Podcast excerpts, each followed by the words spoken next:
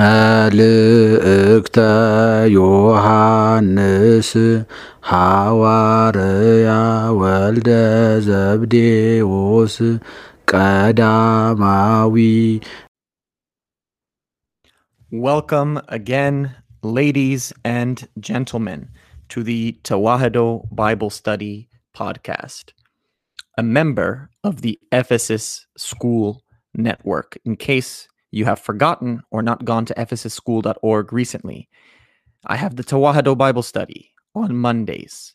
We have Father Paul Nadim Tarazi, Tarazi Tuesdays on, you guessed it, Tuesdays. We have Father Aaron Warwick and Jason Everett with Teach Me Thy Statutes on Wednesdays. We have the Bible as Literature with Dr. Richard Benton and Father Marc Boulos on Thursdays. And on Fridays, we have The Way with Father Dustin Lyon. You have no excuse not to read the Bible. We encourage you to read the Bible. But if you so happen to prefer the sound of our voices, here we are reading the Bible to you Monday to Friday in various passages. Although we would prefer that you hear it canonically, and so I'm working on a project with the Greek Orthodox Bible. Pray for me. And I will hopefully have an audio Bible sometime by the end of this year. If not the end of this year, then the end of next year, unless, of course, the Lord comes. Maranatha, Maranatha. So we will say Lord willing or God willing or inshallah. The third thing I want to say to you before we get into First John chapter 3 or the scroll of First John chapter 3 is that wherever you are, whichever platform you find yourself listening to my voice on, subscribe, please. That helps it so that more people can hear the living word of God. And then you can share the ideas from this platform. And if you can, send it uh, to a loved one, a stranger, an enemy by copying and pasting it or sharing it, whatever the function is on whichever platform you're listening. Finally, if you want to support this ministry, please donate at patreon.com slash tawahado. Even $5 a month would go a long way. So now we are in First John chapter 3. Today I'm switching back to the NKJV, the New King James Version. So let's begin with 1 to 3. They give me nice little chapter divisions, which I followed pretty much except for the last set. I combined verse 24 with verses 16. Uh, so anyway, we're on verses 1 to 3. Behold, what manner of love the Father has bestowed on us, that we should be called children of God. Therefore, the world does not know us, because it did not know him. Beloved, now we are children of God, and it has not yet been revealed what we shall be. But we know that when he is revealed, we shall be like him, for we shall see him as he is. And everyone who has this hope in him purifies himself just as he is pure.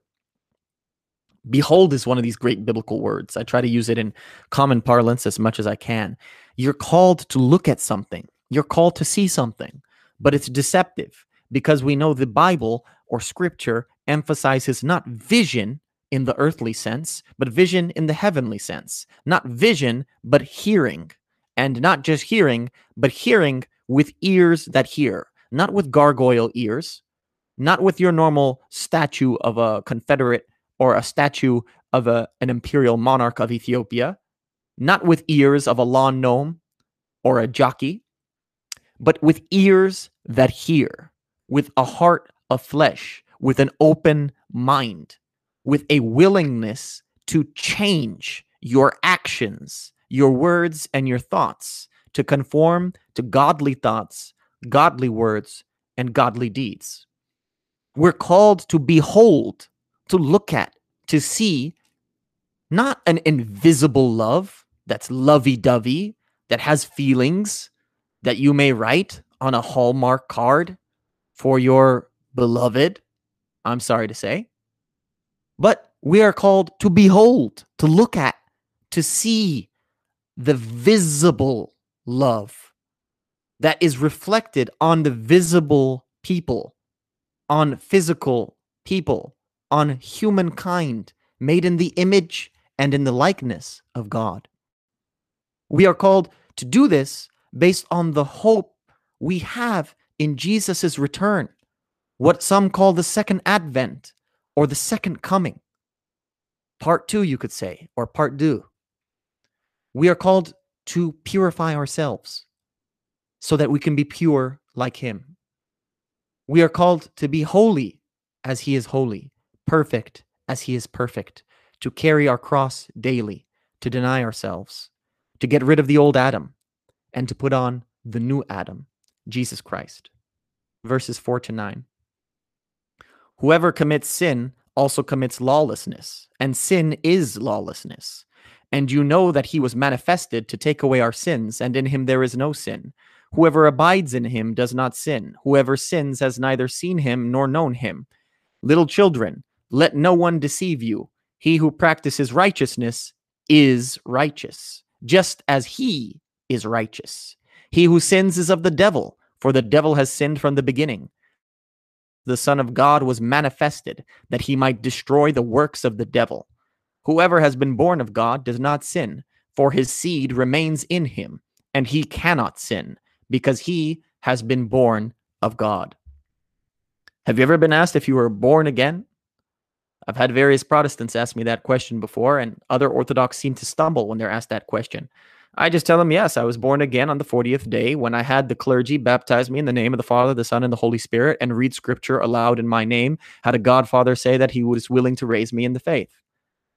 And through the grace of God, here I am. Does it always work out that way? No. But thank God it did in my case. And I think that it's a better foundation to baptize babies than to not baptize them. Here we're told that we practice righteousness. And when we practice righteousness, we are righteous. For the epistles of John, I've switched up the intro. But the normal intro to the Tewahedo Bible study is the intro to the Sunday liturgy of the Good is Right. Now, I'm no great singer, but here you go. ኩሉ ዘገብራ ለጽድቅ ጻድቅ ውእቱ ወዘያከብድ ሰንበተ That's the exact message of the intro to Sunday's liturgy. All who do or who act righteously are righteous. And it adds, and they honor the Sabbath. So the ones who honor the Sabbath, the day of rest, the day of finding rest in our Lord through his scripture, through his law, through his instruction, those people find their rest in practicing practicing righteousness. And those are the people who are righteousness. We hear the word devil here, right? From the Greek diabolos, which means the slanderer. So devilishness is God slander. So if God is ask, asking you, not asking you, excuse me, demanding, commanding you to reflect the love that he has in a visible way on all of humankind, then devilishness or being diabolical is whatever that makes you stray from that visible love. So I pray that as we do in our baptismal rite, you agree to destroy the works of the devil, to destroy all works of slander or of God slander, and get people on the right path, which means get them to love one another. Verses 10 to 15. In this, the children of God and the children of the devil are manifest. Whoever does not practice righteousness is not of God, nor is he who does not love his brother. For this is the message that you heard from the beginning, that we should love one another, not as Cain, who was of the wicked one and murdered his brother. And why did he murder him? Because his works were evil and his brothers righteous. Do not marvel, my brethren, if the world hates you. We know that we have passed from death to life, because we love the brethren. He who does not love his brother abides in death. Whoever hates his brother is a murderer. And you know that no murderer has eternal life abiding in him. Man, this is this has got one of my favorite verses of all of scripture.